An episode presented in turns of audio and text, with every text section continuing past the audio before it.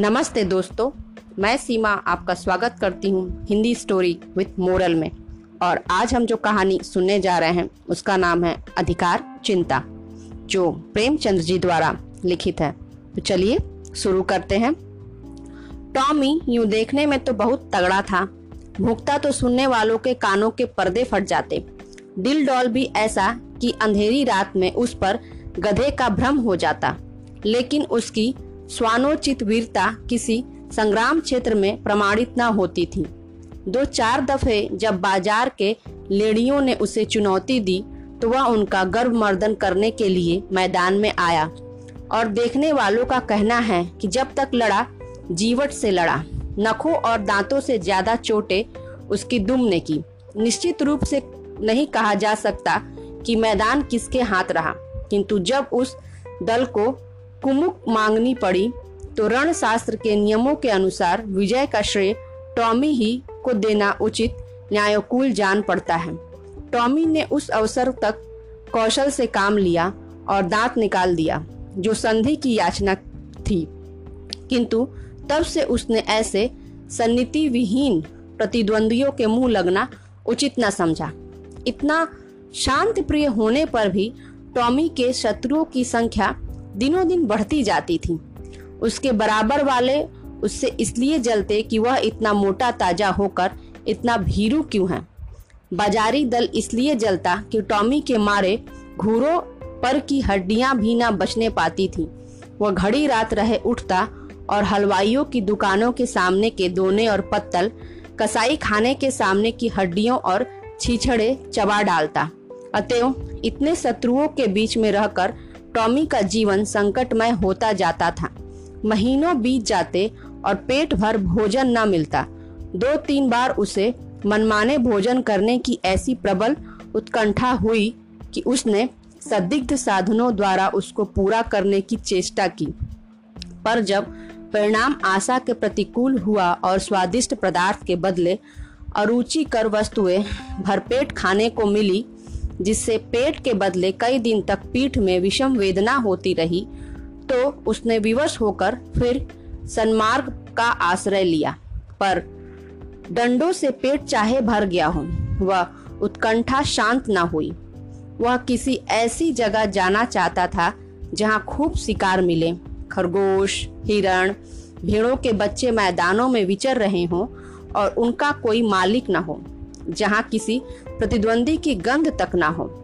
आराम करने को सघन वृक्षों की छाया हो। पीने को नदी का पवित्र जल। वहाँ मनमाना शिकार करूँ, खाऊं और मीठे नींद सोऊं। वहाँ चारों ओर मेरी धाक बैठ जाए। सब पर ऐसा रोप छा जाए कि मुझी को अपना राजा समझने लगे और धीरे धीरे मेरा सिक्का बैठ जाए। और ऐसा बैठे कि किसी द्वेषी को वहाँ पैर रखने की साहस ही ना हो। संयोगवश, एक दिन वह इन्हीं कल्पनाओं के सुख स्वप्न देखता हुआ सिर झुकाए, सड़क छोड़कर गलियों से चला जा रहा था कि सहसा एक सज्जन ने उसकी मुठभेड़ हो गई। टॉमी ने चाहा कि बचकर निकल जाऊँ, पर वह दुष्ट इतना शांति प्रिय न था। उसने तुरंत झपट कर टॉमी का टेटुआ पकड़ लिया। टॉमी ने बहुत अनुनय विनय की, गिड़गिड़ाकर कहा ईश्वर के लिए मुझे यहाँ से चले जाने दो। कसम ले लो, जो इधर पैर रखूँ। मेरी सामत आई थी कि तुम्हारे अधिकार क्षेत्र में चला आया, पर इस मदांग और निर्दय प्राणी ने जरा भी रियायत न की। अंत में हार कर टॉमी ने गदर्भ स्वर में फरियाद करनी शुरू की। यह कोलाहल सुनकर मोहल्ले के दो चार नेता लोग एकत्र हो गए, पर उन्होंने भी दीन पर दया करने के बदले उल्टे उसी पर दंत प्रहार करने शुरू किए। इस अन्यायपूर्ण व्यवहार ने टॉमी का दिल तोड़ दिया। वह जानबूझकर भागा। उन अत्याचारी पशुओं ने बहुत दूर तक उनका पीछा किया। यहाँ तक कि मार्ग में एक नदी पड़ी और टॉमी उसमें कूदकर अपनी जान बचाने लगा। कहते हैं, एक दिन सबके दिन फिरते हैं। टॉमी के दिन भी नदी में कूदने से फिर गए। कूदा था जान बचाने के लिए हाथ लग गए मोती। तैरता हुआ उस पार पहुँचा तो वहाँ उसकी चीर संचित अभिलाषाएँ मूर्तिमती हो रही थी। यह एक विस्तृत मैदान था, जहाँ तक निगाह जाती थी, हरियाली की छटा दिखाई देती थी। कहीं नालों का मधुर करलव था, कहीं झरनों का मंद गान, कहीं वृक्षों के सुखद पुंज थे, कहीं रेत के सपाट मैदान। बड़ा सुरम में मनोहर दृश्य था। वह बड़े तेज नखों वाले पशु भी थे, जिनकी सूरत देखकर टॉमी का कलेजा दहल उठता था। पर उन्होंने टॉमी की कुछ परवाह न की। वे आपस में नित्य लड़ा करते थे, नित्य खून की नदी बहा करती थी। टॉमी ने देखा, यहाँ इन भयंकर जंतुओं से पेश ना पा सकूँगा। उसने कौशल से काम लेना शुरू किया। जब दो लड़ने वाले पशुओं में एक घायल और मुर्दा होकर गिर पड़ता तो टॉमी लपक कर मांस का कोई टुकड़ा ले भागता और एकांत में बैठकर खाता। विजयी पशु विजय के उन्माद में उसे तुच्छ समझकर कुछ न बोलता। अब क्या था? टॉमी के पाव बाहर हो गए, सदा दिवाली रहने लगी। न गुड़ की कमी थी, न गेहूँ की। नित्य नए पदार्थ उड़ाता और वृक्षों के नीचे आनंद से सोता। उसने ऐसे सुख स्वर्ग की कल्पना भी न की थी। वह मरकर नहीं, जीते जी स्वर्ग पा गया। थोड़ी ही दिनों में पौष्टिक पदार्थों के सेवन से टॉमी की चेष्टा ही कुछ और हो गई। उसका शरीर तेजस्वी और सुगठित हो गया। अब वह छोटे छोटे जीवों पर स्वयं हाथ साफ़ करने लगा।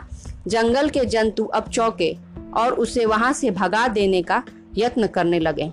टॉमी ने एक नई चाल चली। वह कभी किसी पशु से कहता, तुम्हारा फला शत्रु तुम्हें मार डालने की तैयारी कर रहा है। किसी से कहता, फला तुमको गाली देता है।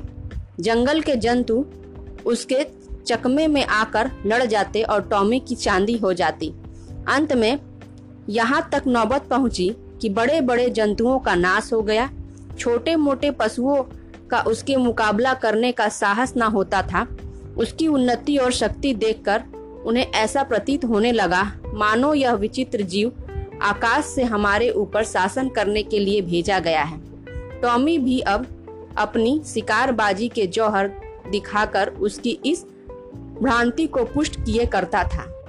बड़े गर्व से कहता, परमात्मा ने मुझे तुम्हारे ऊपर राज्य करने के लिए भेजा है। यह ईश्वर की इच्छा है। तुम आराम से अपने घर में पड़े रहो। मैं तुमसे कुछ ना बोलूँगा। केवल तुम्हारी सेवा करने के पुरस्कार स्वरूप तुम में से एकाध का शिकार कर लिया करूँगा। आखिर मेरे भी तो पेट है। बिना आहार के कैसे जीवित रहूँगा और कैसे तुम्हारी रक्षा करूँगा? वह अब बड़ी शान से जंगल के चारों ओर गौरवान्वित दृष्टि से ताकता हुआ विचरा करता। टॉमी को अब कोई चिंता थी तो यह कि इस देश में मेरा कोई मुद्दई न उठ खड़ा हो। वह नित्य, सजग और सशस्त्र रहने लगा। ज्यो ज्यो दिन गुजरते थे और सुख भोग का चस्का बढ़ता जाता था त्यों त्यों उसकी चिंता भी बढ़ती जाती थी। बस, अब बहुधा रात को चौक पड़ता और किसी अज्ञात शत्रु के पीछे दौड़ता। अक्सर अंधा कुकुर बतासे भूखे वाली लोकोक्ति का चितार्थ करता। वन के पशुओं से कहता, ईश्वर ना करे कि तुम किसी दूसरे शासक के पंजे में फंस जाओ। वह तुम्हें पीस डालेंगे। मैं तुम्हारा हितैषी हूँ। सदैव तुम्हारी शुभकामना में मग्न रहता हूँ। किसी दूसरे से यह आशा मत रखो। पशु एक स्वर में कहते, जब तक हम जिएँगे, आप ही के अधीन रहेंगे। आखिरकार यह हुआ कि टॉमी को क्षण भर की शांति से बैठना दुर्लभ हो गया। वह रात रात दिन दिन भर नदी के किनारे इधर से उधर चक्कर लगाता रहता। दौड़ते दौड़ते हाफने लगता। बेधम हो जाता, मगर चित्त को शांति ना मिलती। कहीं कोई शत्रु ना घुस आए। लेकिन क्वार का महीना आया तो टॉमी का चित्त एक बार फिर अपनी पुरानी सहचरी से मिलने के लिए ललायित होने लगा। वह अपने मन को किसी भांति रोक न सका। वह दिन आया जब दो चार मित्रों के साथ किसी प्रेमियों के पीछे गली गली और कूचे कूचे में चक्कर लगाता था। दो चार दिन तो उसने सब्र किया, पर अंत में आवेग इतना प्रबल हुआ कि वह तकदीर ठोक कर खड़ा हुआ। उसे अब अपने तेज और बल पर अभिमान था। दो चार को तो वही मज़ा चखा सकता था। किंतु नदी के इस पार आते ही उसका आत्मविश्वास प्रातः काल के तम के समान फटने लगा। उसकी चाल मंद पड़ गई। आप ही आप सिर झुक गया। दुम सिकुड़ गई। मगर एक प्रेमिका को आते देखकर वह विहल हो उठा। उसके पीछे हो लिया। प्रेमिका को उसकी कुचेष्टा अप्रिय लगी। उसने तीव्र स्वर से उसकी अवहेलना की। उसकी आवाज़ सुनते ही उसके कई प्रेमी आ पहुँचे और टॉमी को वहाँ देखते ही जामे से बाहर हो गए। टॉमी सिटपिटा गया। अभी निश्चय ना कर सका था कि क्या करूँ कि चारों ओर से उस पर दांतों और नखों की वर्षा होने लगी। भागते भागते बचा। देह लहूलवान हो गई। भागे भी तो शैतानों की एक दल पीछे था। उस दिन से उसके दिल में शंका सी समा गई। हर घड़ी यह भय लगा रहता कि आक्रमणकारियों का दल मेरे सुख और शांति में बाधा डालने के लिए, मेरे स्वर्ग को विध्वंस करने के लिए आ रहा है। यह शंका पहले भी कम न थी और अब और भी बढ़ गई। एक दिन उसका चित्त भय से इतना व्याकुल हुआ कि उसे जान पड़ा शत्रु दल आ पहुँचा। वह बड़े वेग से नदी के किनारे आया और इधर से उधर दौड़ने लगा। एक दिन बीत गया, रात बीत गई, पर उसने विश्राम न लिया। दूसरा दिन आया, वो भी गया, पर टॉमी निराहार निर्जल नदी के किनारे चक्कर लगाता रहा। इस तरह पाँच दिन बीत गए। टॉमी के पैर लड़खड़ाने लगे, आँखें तले अंधेरा छाने लगा। क्षुद्रा से व्याकुल होकर गिर पड़ा। पर वह शंका किसी भांति शांत न हुई। अंत में सातवें दिन अभागा टॉमी अधिकार चिंता से ग्रस्त, जर्जर और शिथिल होकर परलोक सिधारा। वन का कोई पशु उसके निकट न गया। किसी ने उसकी चर्चा तक न की।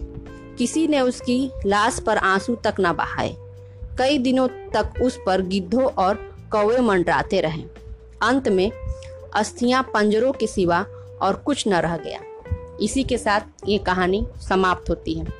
और इस कहानी से हमें ये शिक्षा मिलती है कि हम बस अपने अधिकार चिंता में खो जाते हैं। यहाँ तो मुंशी प्रेमचंद्र जी ने बस एक जानवर का उदाहरण लिया है। वो ये उदाहरण लेकर हम ये समझाना चाह रहे हैं कि हम किस प्रकार अपने अधिकार को बचाए रखने के लिए, उसको बढ़ाने के लिए जो भगवान ने हमें मुफ़्त में दे रखा है, जैसे हवा, पानी, ये पृथ्वी ये खुश खुशी पूर्वक जीवन, हम उसे भी भूल जाते हैं और एक पिंजड़े में कैद होकर अंत में छटपटाते हुए मरने पे मजबूर हो जाते हैं क्योंकि हमें कुछ अधिकार चाहिए होते हैं। हमें ये चाहिए, वो चाहिए। ये वो के चक्कर में अपना अमूल्य जीवन नष्ट कर देते हैं।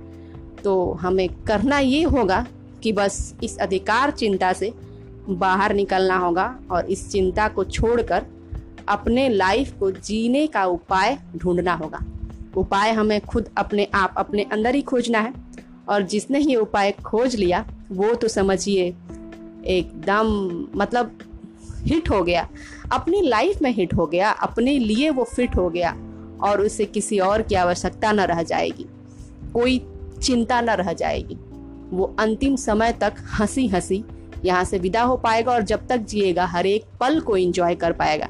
तो इसी के साथ मैं सीमा आपसे विदा लेती हूँ। एक बात और, मेरे इस एपिसोड को लाइक करिए, इसको फेवरेटाइज करिए, ताकि मैं और ढेरों सारी कहानियाँ लाती रहूँ। अगर आपको कोई और कहानी सुननी है तो मुझे ज़रूर बताइए। आपका इस कहानी को सुनने के लिए बहुत बहुत धन्यवाद।